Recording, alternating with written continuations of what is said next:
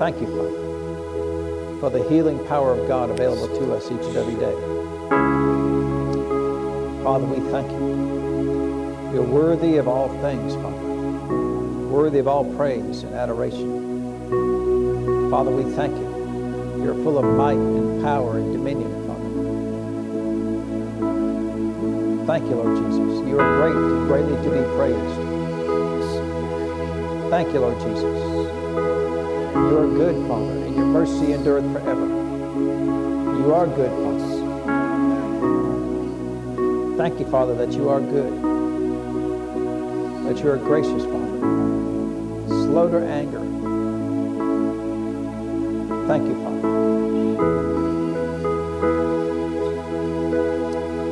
Thank you, Father. Thank you for your grace and your compassion.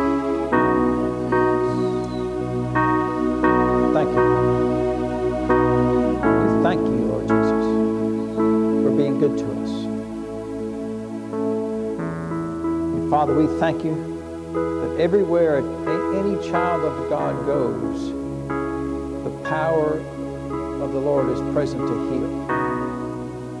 Father, even for those who don't believe in healing, because you live on the inside of them, that power is already there to heal. So, Father, we thank you. Everywhere a child of God goes, the power of the Lord is present to heal. Thank you for that, Father. Thank you, Father. Divine healing and power, Father, resides in your presence. Father, they are sourced from your Spirit. Thank you, Father. Thank you, Lord Jesus. Thank you, Father. Well, if you need prayer for healing for anything in your in your body, if you come up here, we'll pray for you. You know the Lord is a healer. Amen. He has never stopped healing. He has always desired to heal his children. Thank you, Father.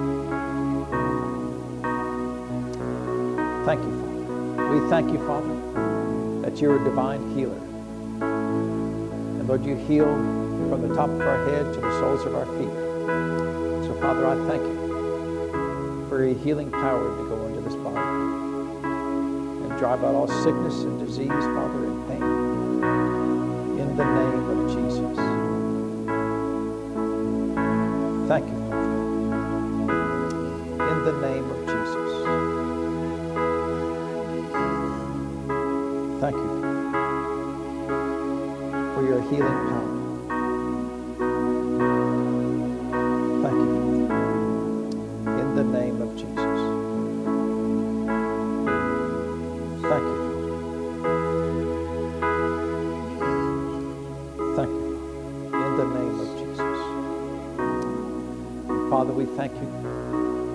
you're so good and kind to us, Father.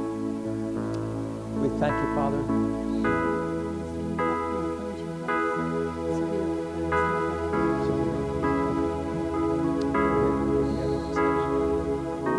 Thank you, Father, for your healing mercy, your power, Father, that resides in us, And Lord, we thank you that there's no time and distance of the Spirit.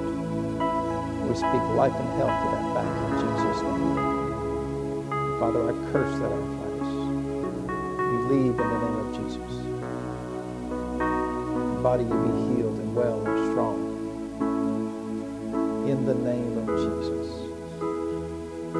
Thank you, Father. And we agree together that it's so, Father. In the name of Jesus. Thank you, Father. Thank you, Father, that it's done. That it's so. Life and health. In the name of Jesus. Thank you, In the name of Jesus. Thank you, Thank you, Lord, we thank you for watching over us each and every day.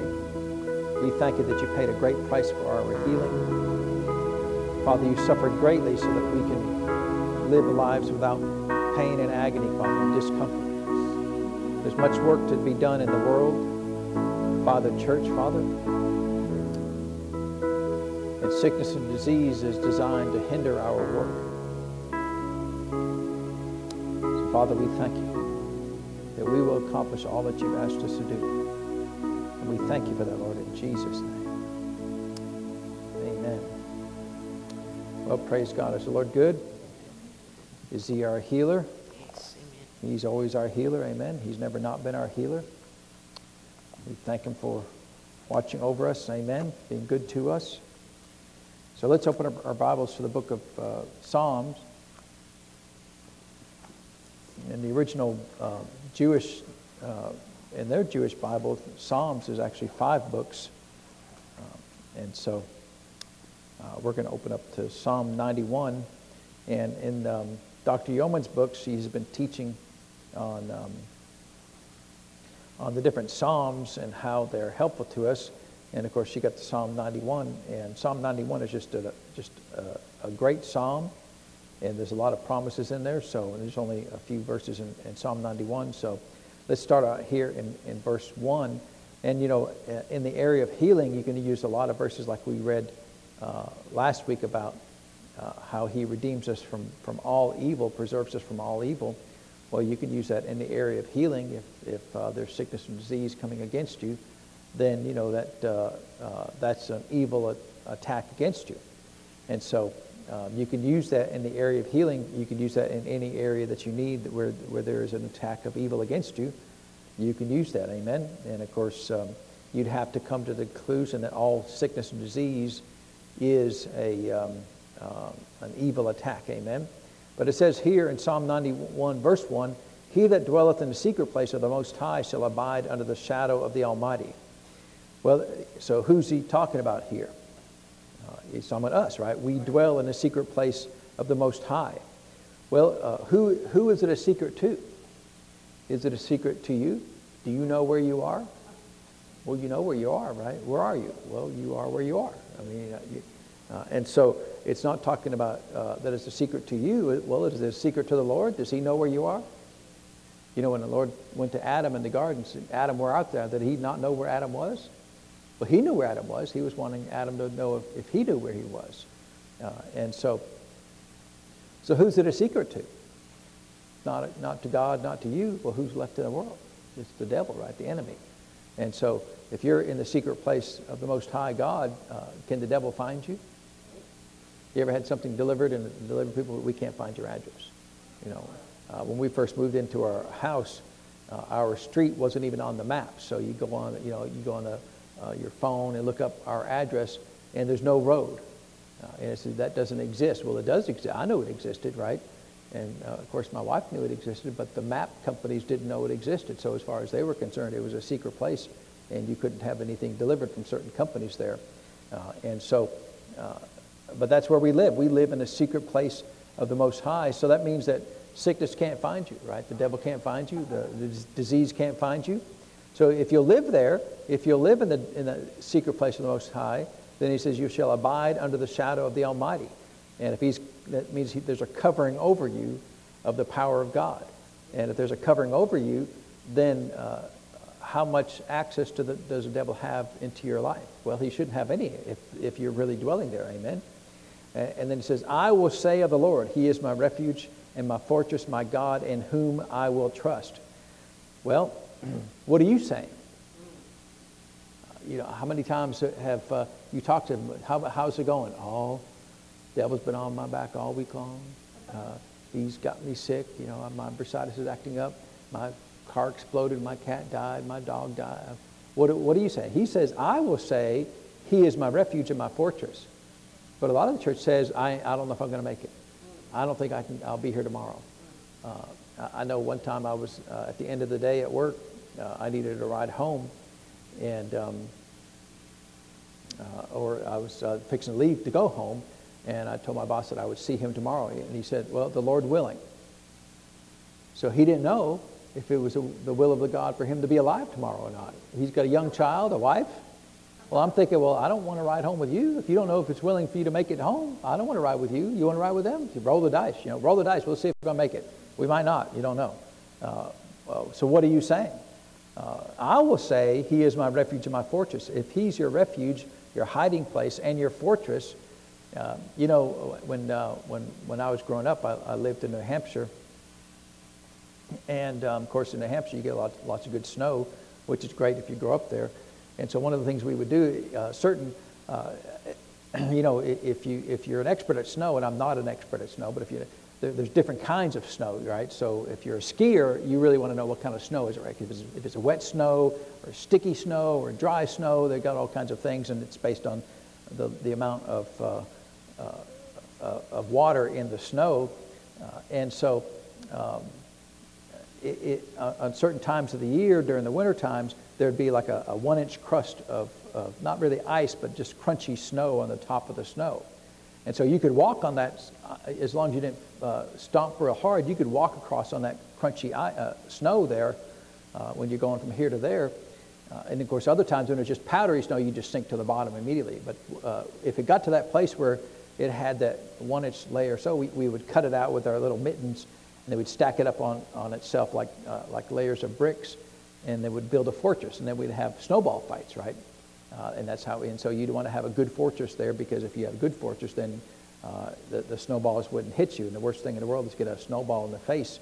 Uh, and, uh, you know, I've taken a lot of snowballs in the face over the years, and they're, they're really cold and they hurt, right? But if you had a great fortress, you know, the snowballs couldn't make it to you, right? That's the whole point. So you wanted to have a good fortress. Well, if the Lord is your fortress, then, then um, uh, what can the enemy do to you? Well, they can't do anything to you. Well, but what are you saying?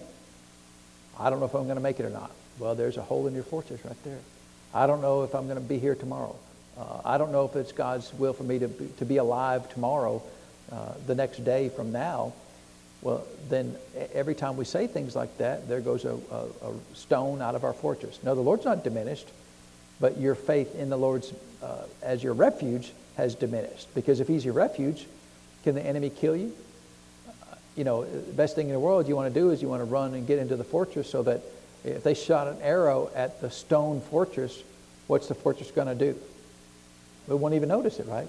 Did somebody hear something? I, you know, I don't, I, I don't think I heard anything.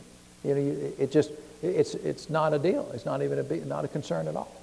But if you're just out by yourself and they shoot an arrow at you and it's just you, eh, you know, in, in your T-shirt, you know, is that T-shirt going to slow anything down?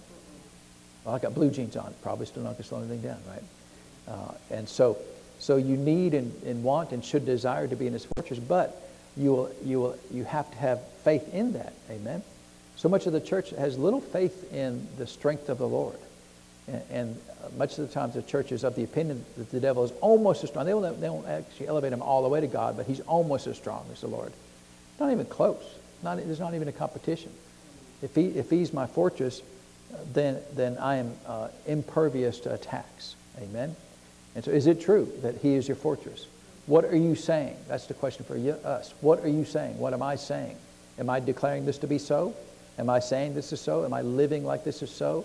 Or is everything something, oh, here comes again. Here goes again. I don't know if I'm going to make it.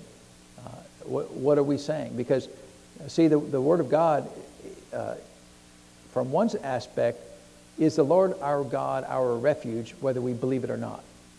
He is, whether we believe it or not. That's his role. That's, he said, that's part of my role is to be your refuge. I'm declaring to you through my word that I am your refuge. Right? That's what he says in, in, the word of God. If we choose not to, you know, the, the, the castle is right over there, the fortress is right over there. We choose not to go to the fortress. We choose to, to live out here where there's not safety guaranteed instead of going into the fortress, well, who is that on? Is that on the Lord or, or is that on us? That's on us. And so when we, when we start saying, uh, well, here comes the devil again, we're walking out of the fortress. We're going out into the field all by ourselves. We're not living in the fortress like we should. We're not using our words to declare our faith. Amen. Our words should be a reflection of what the Word of God says and not what the devil's doing. And yet, oftentimes, we literally shoot ourselves in the foot by declaring things that are in contradiction to what the Word of God says. So, yeah, I will say of the Lord, He is my refuge. What are you saying? He is my fortress. What are you saying? He is my God. What are you saying? And the last one is really the key to the whole thing. In Him will I trust. Do you trust the Lord? You know, we, we've got to get to where we trust the Lord. A lot of people you know, you listen to them, well, God decided not to heal me, so you don't trust him. So, so he said he would, but you're saying he's not, and so you don't really trust his word. You ever known people who say they're going to do something and they don't do it? Well, what's, what do you think about that person? Uh, you can, they can't be trusted. You come up to, hey, if uh, someone so, and so told me something, and I know you know them. Uh, they said they were going to do that. Do you think they will? And then he's like, oh yeah, I know them. They won't do it. Almost guaranteed they won't do it. Right? 50-50, they'll do it at all.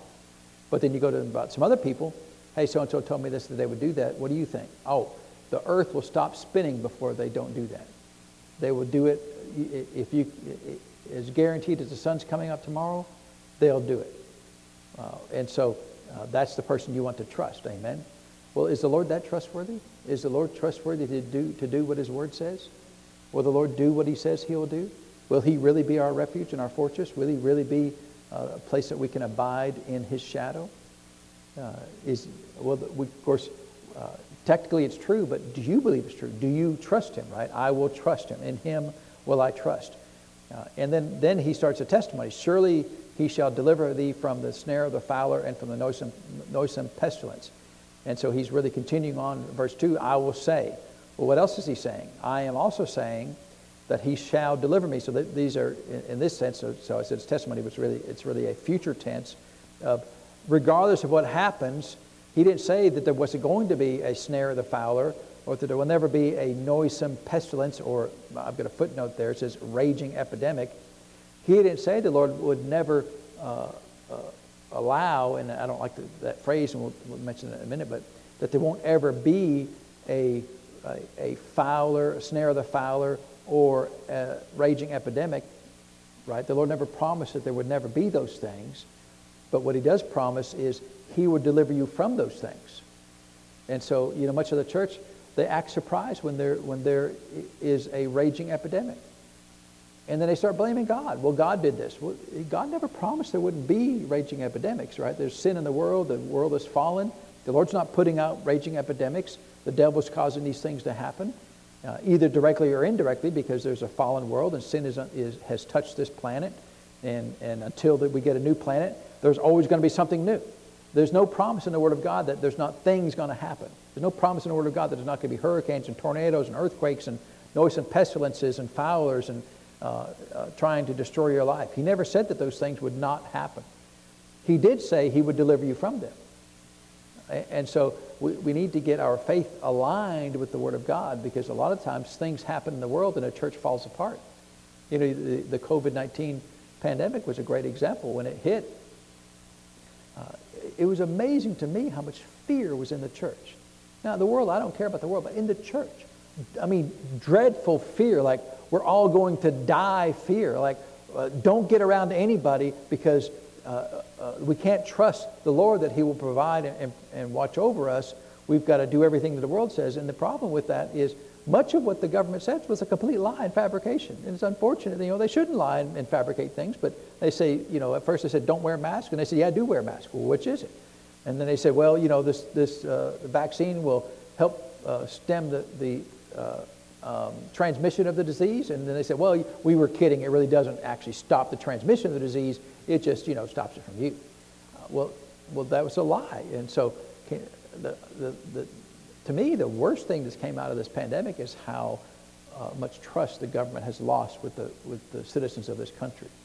Uh, and not that the government's ever been perfect before. You know, the governments have probably always lied. But I think they just did such a disservice that. But in the church, you know, I'm not talking about the world. I'm talking in the church, the people who say that He is my refuge and my fortress were so fearful. Wouldn't go to church. If someone coughed, they'd leave the building. Oh, they coughed. You know, I got to leave the building. Uh, and, and, well, they, were coughing before. Yeah, but now they're coughing, and, and it's the plague, right?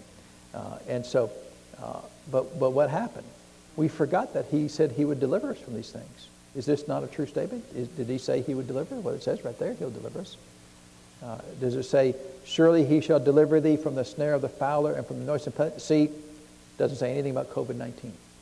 So COVID, it's, it's, fair game, right? Uh, we, we cannot be delivered from COVID-19. Is that true? Well, that's not true. Uh, the, the raging epidemic, I think, would qualify as being what, what COVID-19 was. Amen?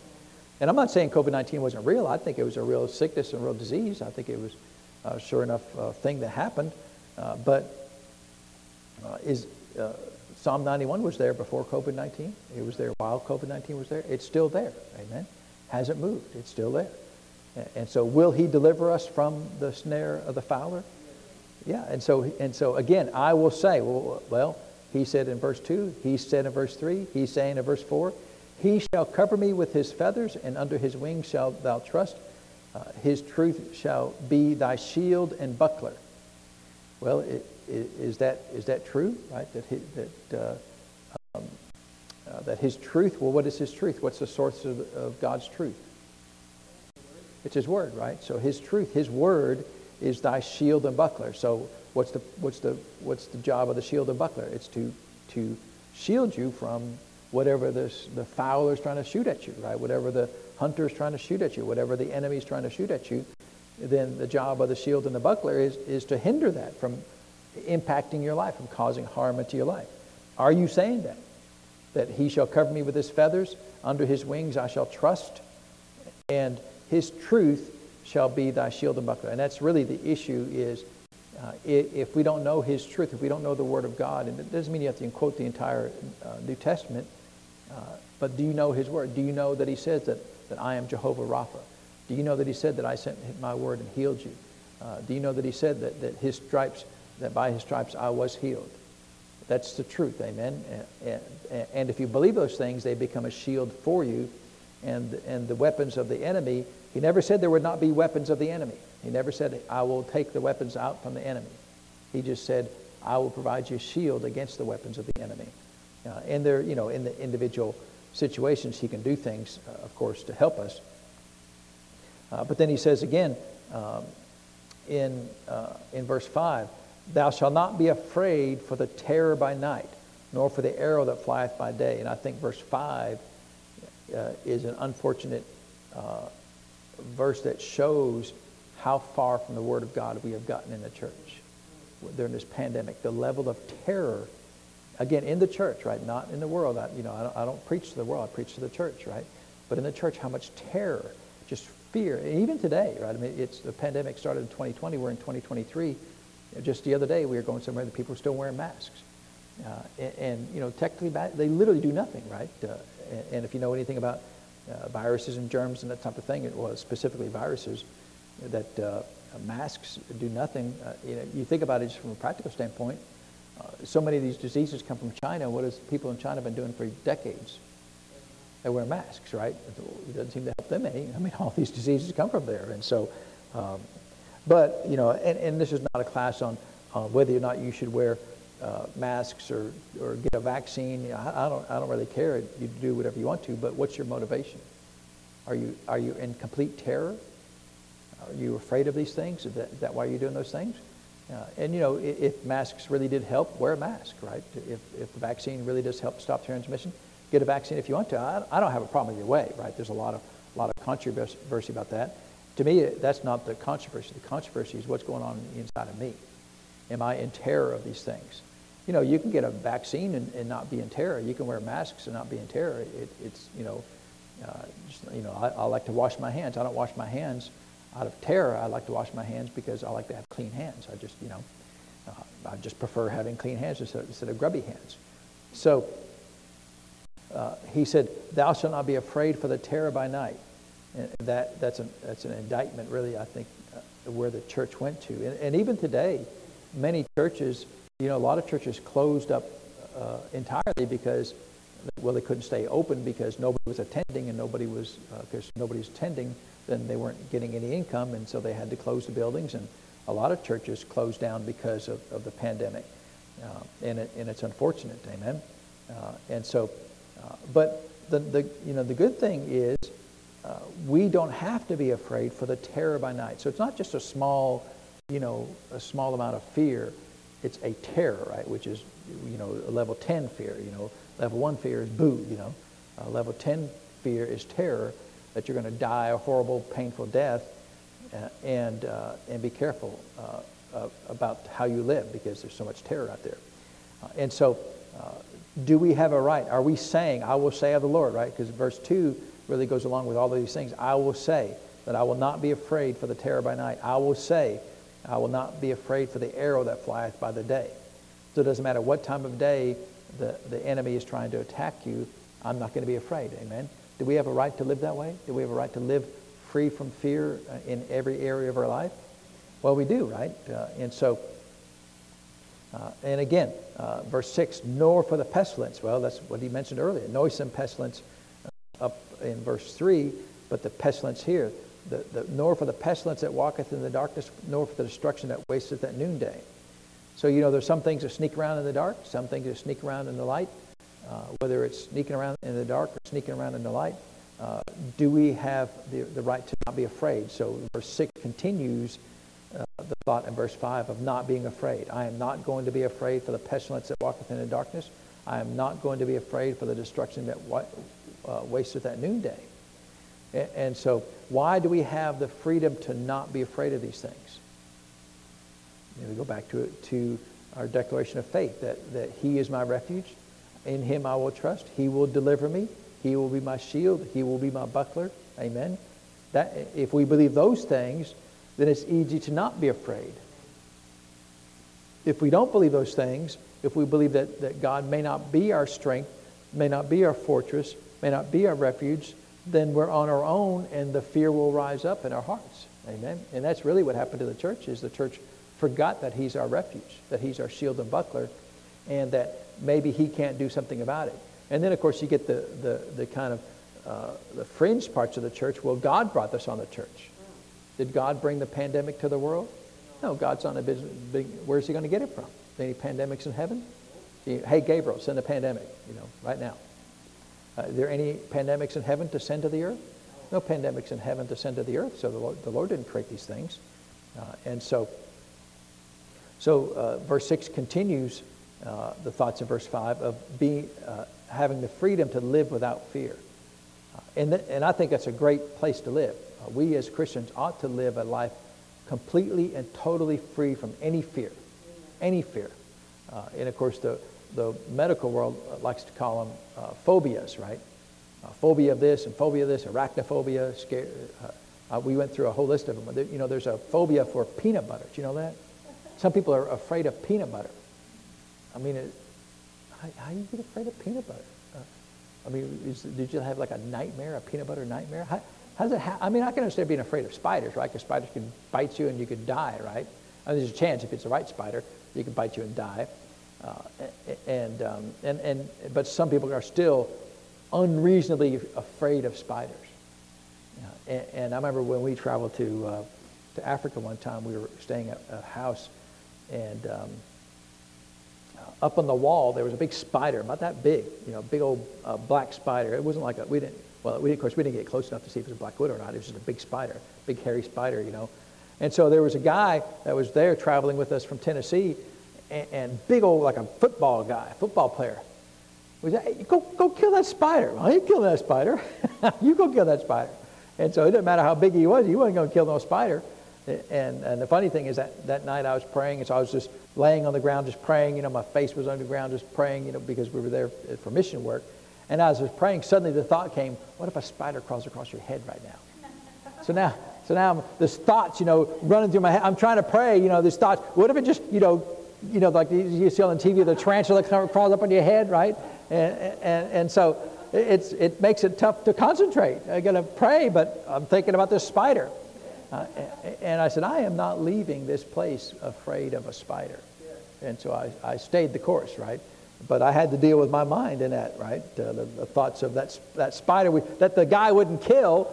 Now I, we don't know where it's at because it, it, went somewhere. Maybe he's on the maybe he's hiding on the ground, waiting for me to lay down and my, face on the ground and go crawl up my ear and bite my bite my head or something.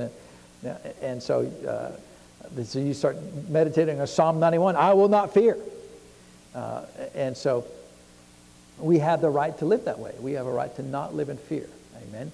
The nice thing about not living in fear, if the Lord says, hey, for you, uh, you should wear a mask. You know, we could go wear a mask and we wouldn't be doing it in fear. Amen. He may say, you know, for you, uh, it'd be best because of the way your body's made up to go get, go get the, uh, the shot, right? Go get the, um, the vaccine. And look, I, this, I'm neither for or against the vaccine. I'm for or against, uh, uh, uh, I'm against fear, amen? Uh, and so I'm not against medicine or doctors at all. Amen. I think medicine and doctors are on the same team I am. Uh, and so, except for the fact that my goal is to put them all out of business, right? If everybody is healed, then how much need is there for the medical industry? Well, you don't need it, right? And so, uh, we, uh, all those intelligent doctors, they can find something else to do because they're already intelligent enough to do something else. So, um, but practically speaking, that won't happen in our lifetime, right? until we get a new heaven and a new earth.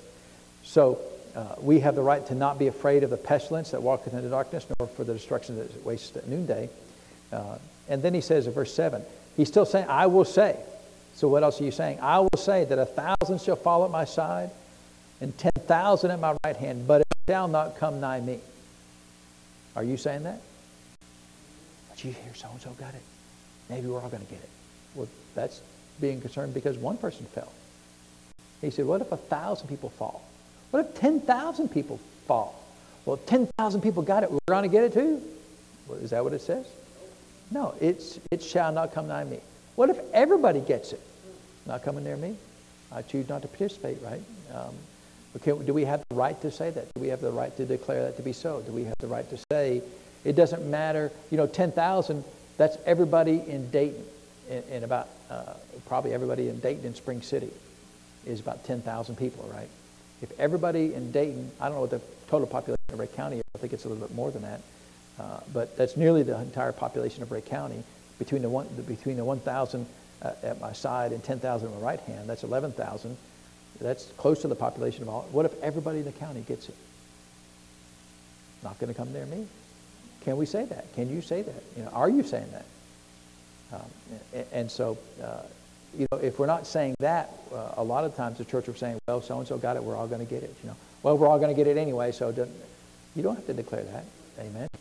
How often uh, does our testimony and our words uh, work against us? Amen. Instead of working for us, they should work against us. So, you know, when people people think, well, you know, you're just being foolish, saying that you're never going to get it. Well, that's exactly what the psalmist said. A thousand shall fall at my side, ten thousand is not going to come near me. Well, do you believe it? I say this stuff like that all the time. I, I say in that, that exact verse. If a thousand falls at my side and ten thousand at my right, it's not going to come nigh me. It's not going to come near me. I refuse to accept it. Amen. Uh, and see, when you do that, see, then the Lord has the privilege and the right and, and the opportunity to work on your behalf to make that to be so.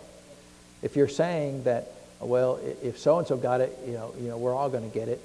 Well, then the Lord is constrained in His ability to do what He said He would do. Well, I was going to go down and be your shield and buckler, but you just said that I'm not your shield and buckler, so I can't override your will. So I, uh, let me know how it works out for you. And that's really what happens. A lot of times people, well, God allowed the sickness to come on me. And then you go back and, and you review your testimony. You review what you were saying instead of being in verse 2 that He's my refuge and my fortress. You're saying, you were saying, I'm probably going to get it like everybody else did it. And, and Lord said, I was just about to deliver my refuge and my fortress to you right on your front step. But when you said that, uh, I, I, I could not do it because if I if I made you, if I made myself your refuge, when you just said that I'm not your refuge, then I would be overriding your will, and I'm not going to do that. I cannot override your will. That you, I, I gave you a free will, a free choice to do and say whatever you please. And if you were an intelligent human being, you would yield to the Lord according to His word and do what He says and, and wants you to do. Uh, but uh, if our words are working against His testimony, what He's declaring in His word that that a thousand shall fall at my side and 10,000 at my right hand, but we just said, yeah, but I'm probably going to get it anyway, then, then he's kind of stuck. Amen? And if the church could understand that, that the Lord only operates in our life according to what our will allows him, then, then that would make our doctrine a lot easier to understand. Because we're all the time saying things like, well, I don't know why God did this. I don't know uh, why this came upon me. I don't know why God allowed this to happen in my life. And if you could just rewind your testimony a, a, few weeks, maybe a day, maybe for the last 10 years, what have you been saying? Because the psalmist said, I will say these things, but what have you been saying? Have you been saying that a thousand shall follow my, my side, 10,000 in my right hand, but it's not coming nigh me? It's not coming nigh me. Uh, and of course, we have to say that with faith, right? We have to say that like we believe it, not, not hoping that it, it works, right? It's not a lucky rabbit's foot, which, which is odd because it wasn't very lucky for the rabbit, right? I mean, we say it's a lucky rabbit. How can it be lucky? I mean, the rabbit had to lose it to, you know, it's kind of, it kind of, I, I, don't know, it seemed like a, a, a, a, an oxymoron, right? How can that be so? Uh, and so uh, he said, uh, I will say, a thousand shall fall at my side, ten thousand at my right hand, but it shall not come nigh me. Only with thine eyes shall thou behold and see the reward of the wicked. See, the, the wicked uh, has no right to any of these verses. The wicked has no right for the Lord to be their refuge. And so you, will see it, right? Uh, you're, uh, you don't want to participate in the, the, reward of the wicked. You just want to see. Now, I, I wish no ill towards people at all, right? I'm, oh, yeah, they got it. Yeah, I'm glad they got it. Uh, and of course, we are in the Old Testament, so you do have to temper some of these things with the New Testament and God's desire now that, that now that Jesus completed his work, that everybody uh, uh, come to salvation. Uh, and so uh, I'm, not going to re- I'm not going to rejoice. I, I can see and observe it. It doesn't say to rejoice at it, though, right? You can see and observe that the, the wicked are getting whatever comes due them, but don't rejoice in, in their destruction. Amen. Uh, and, and yet, a lot of Christians will, will take joy in the destruction of the wicked. We should not take, uh, in fact, Ezekiel says that the Lord takes no, no, uh, no joy in the death of the wicked. Uh, and so he says, Because thou hast made the Lord, which is my refuge, even the Most High, thy habitation, there shall no evil befall thee, neither shall any plague come nigh thy dwelling. So that's, that's a pretty big assumption, right? You have made the Lord, which is my refuge, even the Most High, thy habitation.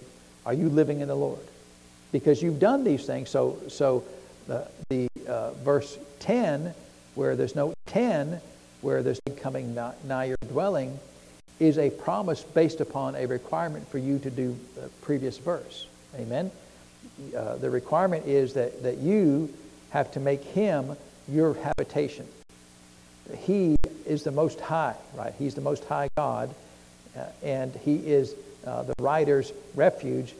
And he's saying, Look, uh, he's my refuge, he's my Lord, but you've made him your habitation. Therefore, these are the things that will come to your life and be a blessing to you because of what you've done.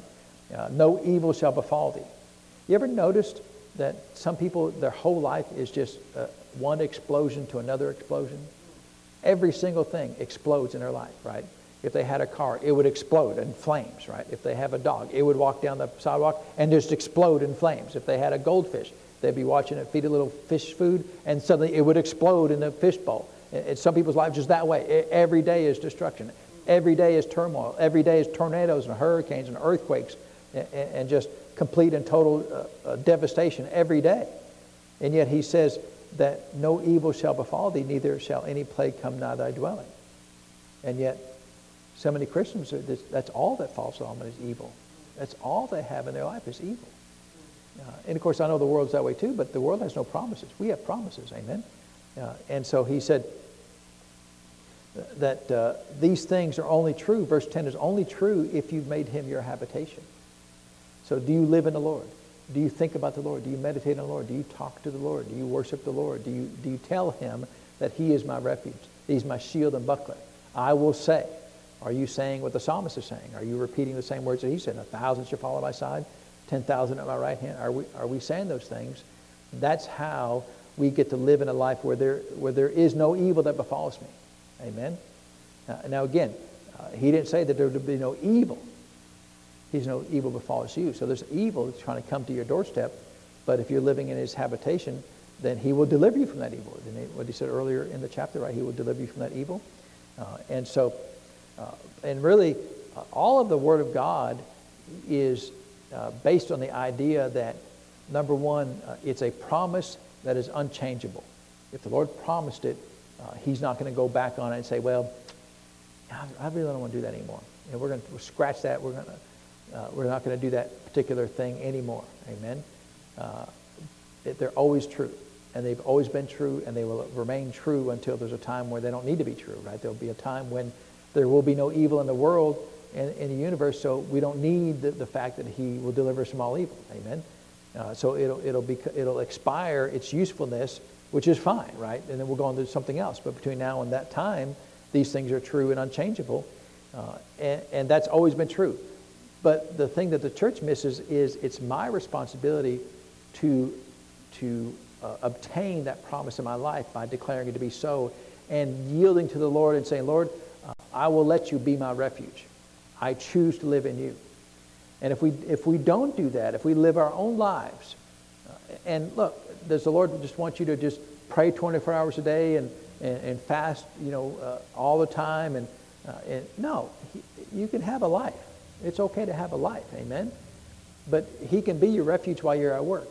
He can be your shield and buckler when you're at Walmart. You probably need him to be your shield and buckler when at Walmart, right? Nowadays, right? And so uh, it's he can he can do things, right? And so uh, it's he can he this person who floats around on cloud nine all the time, but uh, if we don't do that, if we don't live, if he's if he is not our habitation, then then we can't claim the rights to to verse uh, uh to verse ten.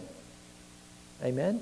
We can't, we can't claim the, the privilege and the rights of the, of the promise if we don't do what the promise requires us to do. The, the, in this particular verse 9 and 10, the requirement for the promise to be so of verse 10 has to be based upon whether or not the Lord is your habitation. Do you live in Him or just visit Him every now and then? Right? There's a difference between visiting somewhere and living somewhere. Amen? I go home, that's my house. I live there. Amen? I don't act like a visitor.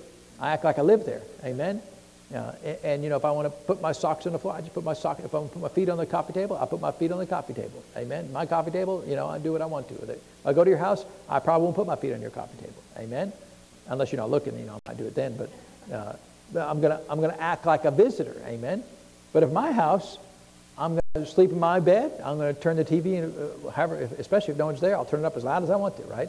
Walls shaking, you know, Dogs are hiding. Uh, neighbors are calling. Hey, turn your TV down. It's, it's a good movie. I want to turn it up, right? And so it's my house. If a visitor, I'd be like, well, okay.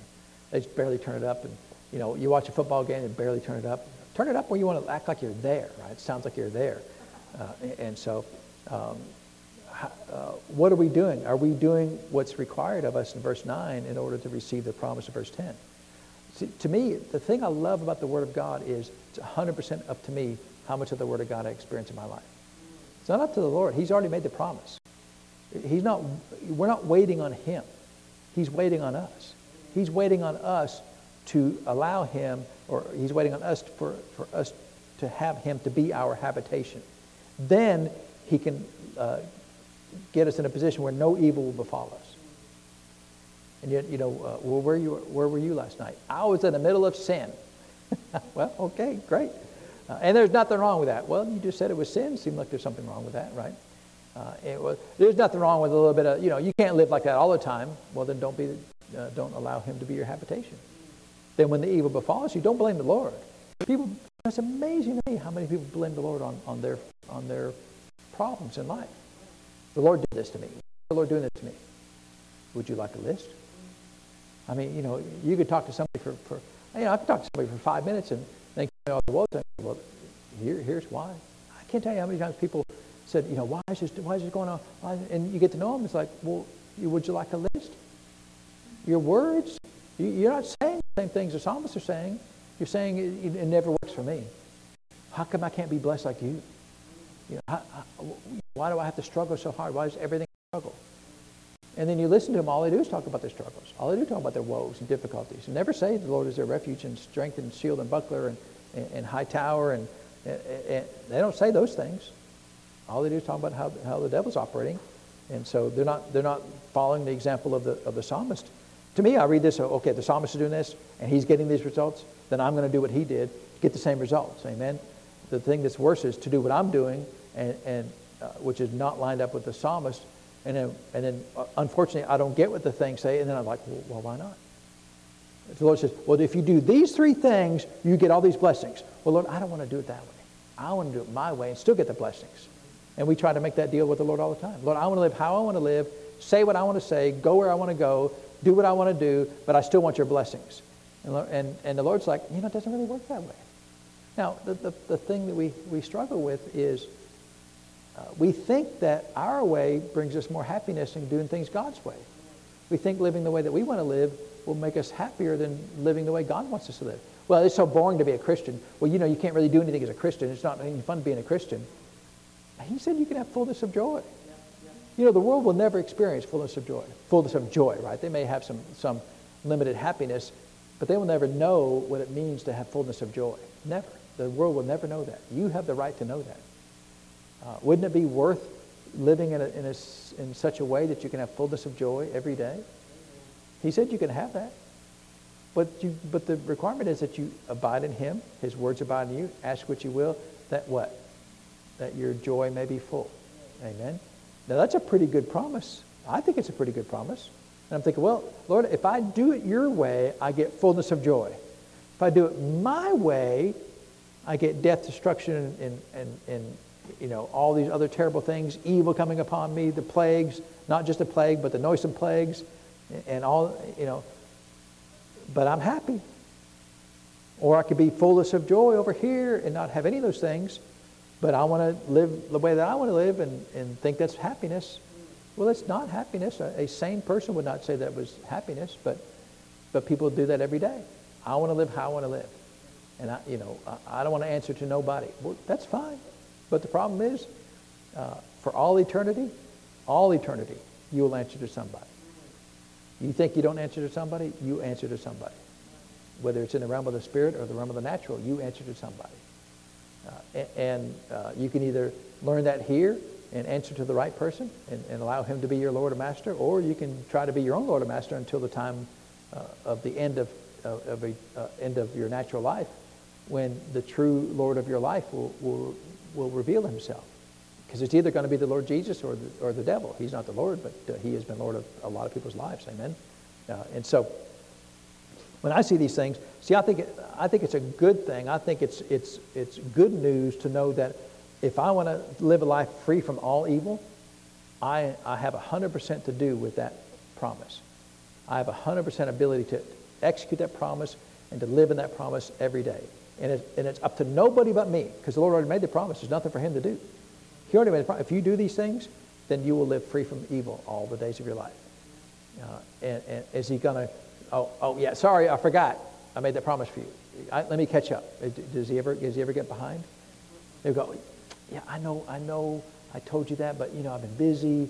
We've been on a cruise. You know, the angels are all, you know, in bathing suits, and they, you don't have time to come down there. Is he, is he ever, did he ever do that? He ever just forgot that they made a promise? You know, sometimes we forget, right? Oh, yeah, I told you I'd do that. I forgot. I mean, that's part of humanity. Sometimes it just happens. It's unfortunate, but it happens. It doesn't happen with the Lord, right?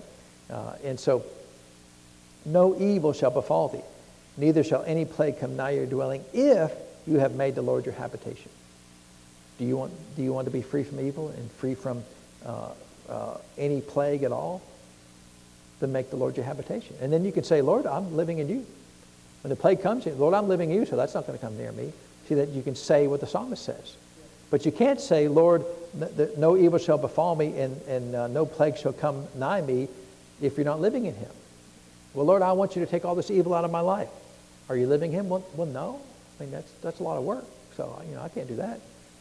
Um, and yet that's the, that's the contract that the Lord has made with us. Here's, you know, if you read a business contract, there's always party A is going to do this, party B will do this. If party A does this, party B will do that. And the Lord has made these contracts with us. If you, if you make me your habitation, free from evil and, and no death or destruction. Is, is there a plan B, Lord? Is there any other options? I mean, that seems like, a, seems like it's hard to do, right? I mean, I got to quit doing this, quit doing that. Um, that's really hard. Can I just get it anyway, Lord? I mean, every now and then he throws people a bone to show them, to remind them that he's still good and kind towards people, but there's no faith in that, right? You can't believe to live that way. Uh, and so, for he shall give his angels charge over you to keep you in how many of your ways? All your ways. Now, if you remember, this was one, uh, they, in verse 12, they shall bear thee up in their hands, lest thou dash thy foot against a stone. Now, you remember, the, devil told, told Jesus in, in, Matthew chapter 4, throw yourself over, over this precipice here uh, because uh, the Bible says that, that, uh, that the angel, that the Lord's given, given angels charge over you to keep you in all your ways. And actually, he left about that last part about keeping you in all your ways, but he's given the angels charge over you and bear you up in their hands lest thou dash thy foot against a stone. So I should be able to go jump off a building and the Lord will protect me with his angels. Is that true? No, that's tempting the Lord, right? Jesus said, thou shalt, the Bible also says, thou shalt not tempt the Lord thy God. See, we don't, we don't uh, tempt the Lord or try to get him to operate based on our foolishness. Amen? And sometimes the churches say that, and that's where we got into foolishness with snake handling, right? I mean, you know, snake handling is still a thing. It's, and, it, and it's still, and has always been a stupid thing, but it's still a thing. There are people, just like in, in Tennessee and Kentucky, that have died. In fact, there was one, one fella that, uh, uh, you know, he was a pastor of a church, and he, I don't know how many kids he had, but uh, they were handling snakes, and he got bit by a snake and died. Well, then his son uh, got, became an adult and uh, took over his dad's job and uh, was handling snakes, and a snake bit him, and he died. Well, you know, think, just learn, you know, the, the nice thing about being younger than somebody else is you can learn from their mistakes without having to do the same mistakes. Amen? Note to self, don't handle snakes. That's really dumb. Uh, because, see, that's tempting the Lord. Amen? Did Paul tempt the Lord when he got bit by a snake there in, in, in the book of Acts? No, he wasn't tempting the Lord with, hey, watch this, boys, you know, just stick his hand in a snake pit. He wasn't doing that.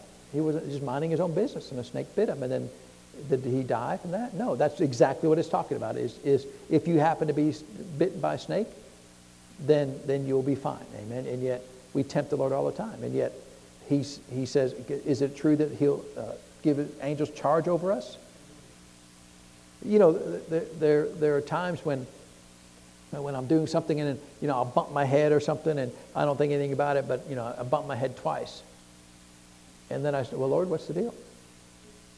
You know, you said you'd give your angels charge over me lest I dash my foot against a stone. So we didn't say unless you're near death, right? Dashing your foot against a stone, nobody's going to die from that, but it's going to be uncomfortable and painful. Lord, what's going on?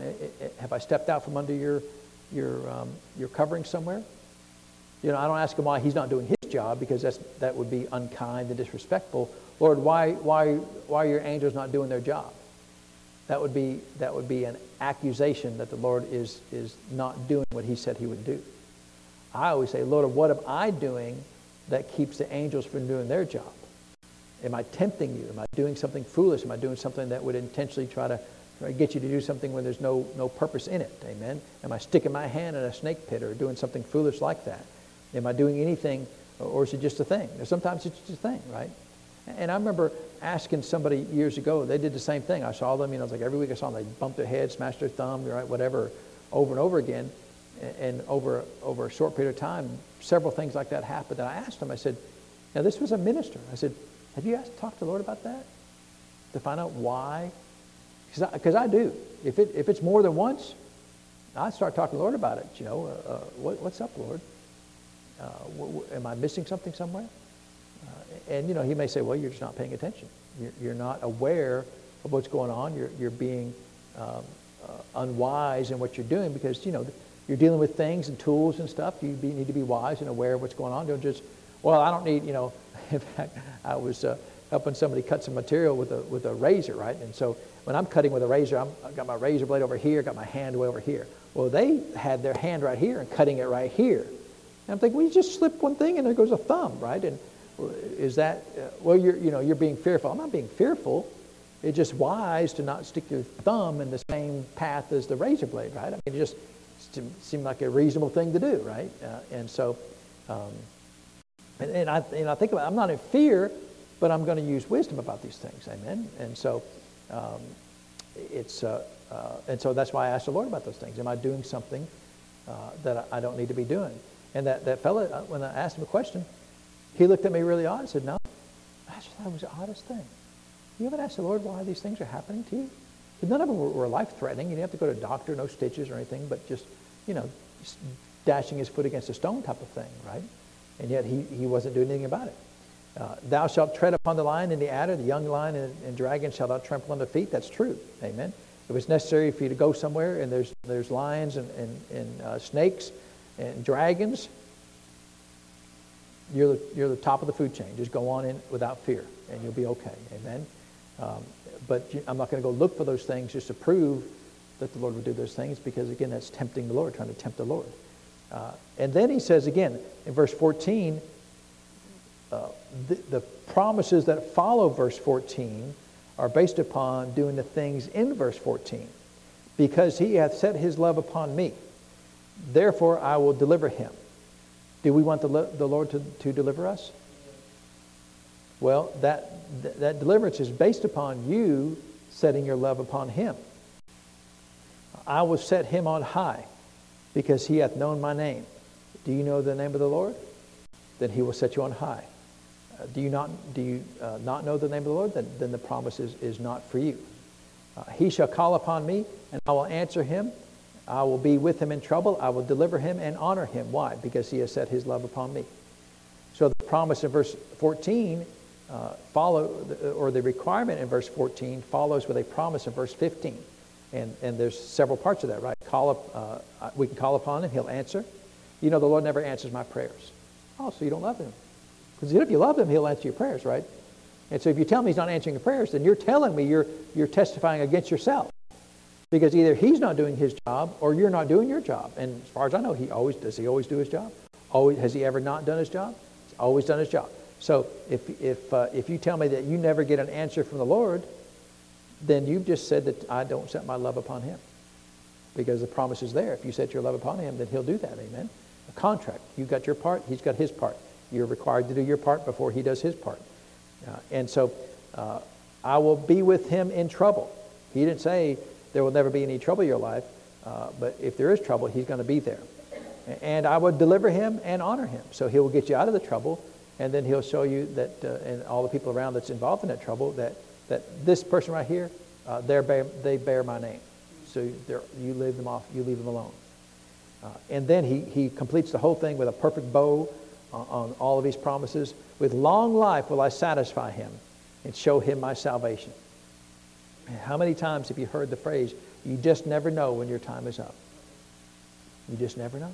I mean, you just never know. Is it today? I don't know. What about tomorrow? I don't know. That's why people say, uh, see you tomorrow, the Lord willing. Why? Because you just don't know. But how is that true? If he said, with long life I will satisfy him, and you're 30 years old, 40 years old, 50 years old, 60 years old, 70 years old, even 80 years old, right? Because long life, according to the Word of God, is 120 years. 80 years old is, is, is, is only two thirds of the way. Amen? That's not, that's not close enough. Uh, and so, is that right? Two thirds, one, two, three, yeah, two thirds of the way. Uh, and so, even 80 years old really isn't uh, long life according to the Word of God. And yet he said, with long life, I will satisfy him. So is that true? Well, again, uh, because he has set his love upon me, with long life will I satisfy him. So uh, when we say you just never know, well, that's biblically untrue. Because he said, uh, uh if, if you're young, then you should know that, that there's no way that you'll die between now and uh, now. Have people died when they're young? Absolutely. Uh, are they all evil, bad, terrible people? I'm not their judge. I don't know. Well, why they die? I don't know. Why are they a bad person? I couldn't tell you. They do something wrong? I, you know. But what I do know is, well, people say things, well, God took them. That ain't true. Well, God needed them in heaven more than he needed them on earth. That is true, because then he violates his word. Well, I'll satisfy you with a long life unless I want to take you out, unless I want to kill you. Yeah, I might kill you, but I might also satisfy you a long life. You just don't know. But, but then why did you make a promise at all? Why would we say over here, with long life to satisfy you unless we're going to kill you when you're young? Well, then that's crazy, right? That it would be a crazy. We, do we serve a crazy God? You serve a God that speaks out of both sides of his mouth? Yes, I'll do that unless I don't want to do that. But then there's no promise there at all. There is a promise. The promise is with long life I satisfy you. And I think it's a good, is it a good promise? Is it a true promise? It's a good promise. It's a good and a true promise. Amen. Yeah. And so, uh, do, are, can you be satisfied if you live to be 100 years, but uh, 100 years old, but the last 40 years you're on life support? in a bed, somebody taking care of you, right? Can't get out of bed. Uh, you've got to have somebody bathe you and, and, and feed you and, uh, and put all your food in a blender. And uh, that's not very satisfying, is it? So, so this is a, a, a verse on healing. Amen. With long life, I will satisfy him. So satisfaction is, Lord, I want to be able to do the things you want me to do because uh, we're satisfied when we do the things that God wants us to do. That brings satisfaction to our life. Uh, and show him our salvation. And of course, that word salvation does have some connotation of healing towards it as well. Uh, and so, so Psalm 91, but, really, to me, Psalm 91 goes all the way back to verse 2 I will say of the Lord. So what are you saying of the Lord? Are you saying that, he, that uh, with long life he'll satisfy me? Are you saying of the Lord that, uh, I, that I have set my love upon him? Lord, I've set my love upon you, so I'm saying that you will, you will satisfy me with long life. Because you can't say, Lord, you're going to satisfy me with long life no matter what I do. That's not the, that's not the contract, right? The contract is set your love upon him or make him your habitation or dwell in the secret place of the Most High. You know, if you go through Psalm 91 uh, and, and you're trying to get these promises to work in your life, go through there and write down in column A, here's all the things I'm supposed to do. I will say, I will dwell, I will set my love upon him, you know, all the different things that, that you're required to do, and then, then go down and write all the promises, right? That he'll deliver me from evil, right? Note uh, that uh, 10,000 will fall, it won't come nigh me. You can write down all the promises, but don't write all the promises down unless you write down all the requirements of the promises. Uh, because uh, then, see, then you can see, okay, what do I have to do that I'm not doing to obtain these promises that are not operating in my life? And then you can change, amen? I mean, is it easy to change? Easiest thing in the world to change. Just do it, right? You, you weren't doing it, now you do it. How hard is that? Amen? Uh, you know, if you go to the drive through and they say, Can I get a chicken leg? We're out of chicken legs. Do you just crawl in a fetal position and cry and the world's coming to an end? What do I do? I don't know what to do now. No, what do you do? Well, can I have a, can I have a thigh? Yeah, okay. You just change, right? Is, is it a moral dilemma? Is it something that, that's, you know, an existential threat to your existence because they're out of chicken legs? No, you just change. It's just, just you know, do you want fries with that? Oh. You just, it's just a simple decision. Amen. People act like it's hard to change. Not hard to change. It's so hard to change. Easiest thing in the world to do is change. Because when you're saying it's hard to change, what you're saying is, I don't really want to, uh, and, and, I don't want to give anything up. Uh, well, I want to give it all up. If, if I can give it up and I get freedom from the noisome pestilence, that's pretty valuable giving up, right? Wouldn't that be a valuable thing to give up? Well, I don't really love the Lord that much. You know, I go to church once every six years, you know, whether I want to or not. Uh, is that really loving the Lord? Yeah, I mean, I know things happen, things, people are busy. It's, it's not a, I'm not trying to condemn anybody, but but oftentimes people are wondering, well, what God, and people have said, said you know, uh, to me before, well, I want to live like you live. Apparently not, because I hear all the things coming out of your mouth that are in violation of the Word of God. You don't want to live the way I want to live. Because you, you stick around me, I, you won't hear these things out of my life. You won't hear me. I used to never know. Never know when your time's up. I've had people come to healing school for years and then say, when somebody dies, yeah, you just never know when your time's up. But give me your card. Get, you're, you're fired, right? You know, you, I mean, you come around here for long enough at healing school, and you know you got to say the right things. Amen. Uh, declare what the Word of God says if you're going to live the way the Word of God says you can live. Uh, and then you just never know. What do you mean you never know? I believe it's God's will that every Christian knows the exact hour that it's time for them to go home to be with Him. That's God's best. Uh, and you, you, negotiate, right?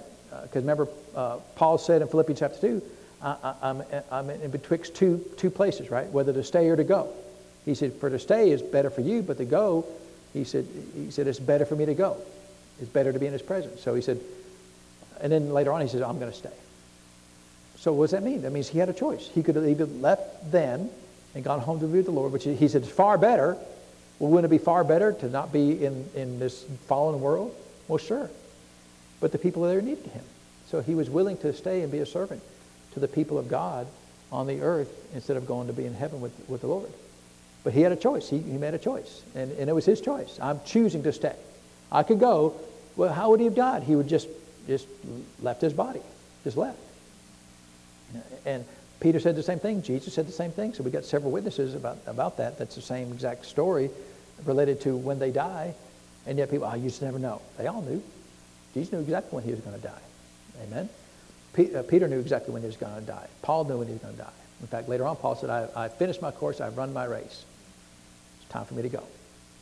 So he said it's time for him to go. Amen. So, so you know, you, you can live this way. It, these are promises that belong to us, and they're not hard to, to deal with. They're not hard. Is it hard to love the Lord? Is it hard to set your love upon Him? I mean, if you really knew Him, it'd be easy in the world to love the Lord. Is it easy to love the Lord? It's easy to love the Lord. Amen. Uh, and so let's pray and thank the Lord for His word today. So, Father, we thank you for your word. And just as the psalmist said, I will say, Father, that you are my refuge. You are my fortress, Father. You are my deliverer. Father, I set my love upon you. I make you my habitation, Father. I, I dwell in the shadow of the Most High. I dwell in the secret place of the Most High. And Father, because I do that, then I can also say that you shall deliver me from all evil, that, that whether the noise noisome pestilence comes or not, it will come, not come nigh me. You will be with me in trouble. You will satisfy me with long life. You will show me your salvation. Father, I will do what you required me to do, Father, and I will receive what you promised that I would receive. And so, Father, we thank you that, that you have been so kind to make this contract available to all of your people. You, you spelled it out clearly, Father. Here are the things that I desire to give to you. Here are the things that you are required to do to obtain those promises. So, Father, we will obtain those promises. Easiest thing in the world, Father, Just simply do what you've instructed us to do. So, Father, we thank you. We thank you for being good to us and kind to us, Father, in providing us all these promises. And Lord, we give you all the praise and the honor for them in Jesus' name. Amen. Well, praise God. Is, is Psalm 91 a good psalm? You know, I think it's, like it's a great psalm because it's 16 verses. Every verse is packed with faith. Every verse gives you an insight of here's how to get the blessings of the Lord. And it's like two verses, right? Do this and you get that. Wow, that's, I mean, you could, we talked a whole hour on it, but I mean, just two verses, verses 9 and 10, gives you a good insight about here's how to obtain the blessings of the Lord. Do these things, and, you know, and then verse uh, 14, 15, and 16, here's how to obtain having a long life that's satisfying, right? Uh, and, to see the, the, salvation of the Lord. Here's how to do that. Are, are, these simple things? I think they're pretty simple, amen? They're not hard to understand. They don't require a PhD in anything to, to do them, amen? Uh, and so, let's get ready to receive uh, this afternoon's offering, amen? We thank the Lord for his goodness and kindness. Uh, and um, Psalm 91 is a good psalm. It's good to just review that every now and then because it's just packed with lots of faith statements. Amen. Uh, and so we'll come ahead, Mr. Deere, to receive the offering. And, uh, and don't forget, uh, if you have time and available at, at 5.30, uh, we're going to be working on uh, packing up some books for shipping uh, and at our house. And so if you need to know how to get there, and just let me know. But um, well, we'll get it done, right? We'll get them all shipped out. And um, the order's good. We'll figure out everything else. Amen. All right. Praise God. Well, uh, good to see everybody out today, and uh, you be blessed. We'll see you next Sunday at Healing School, right?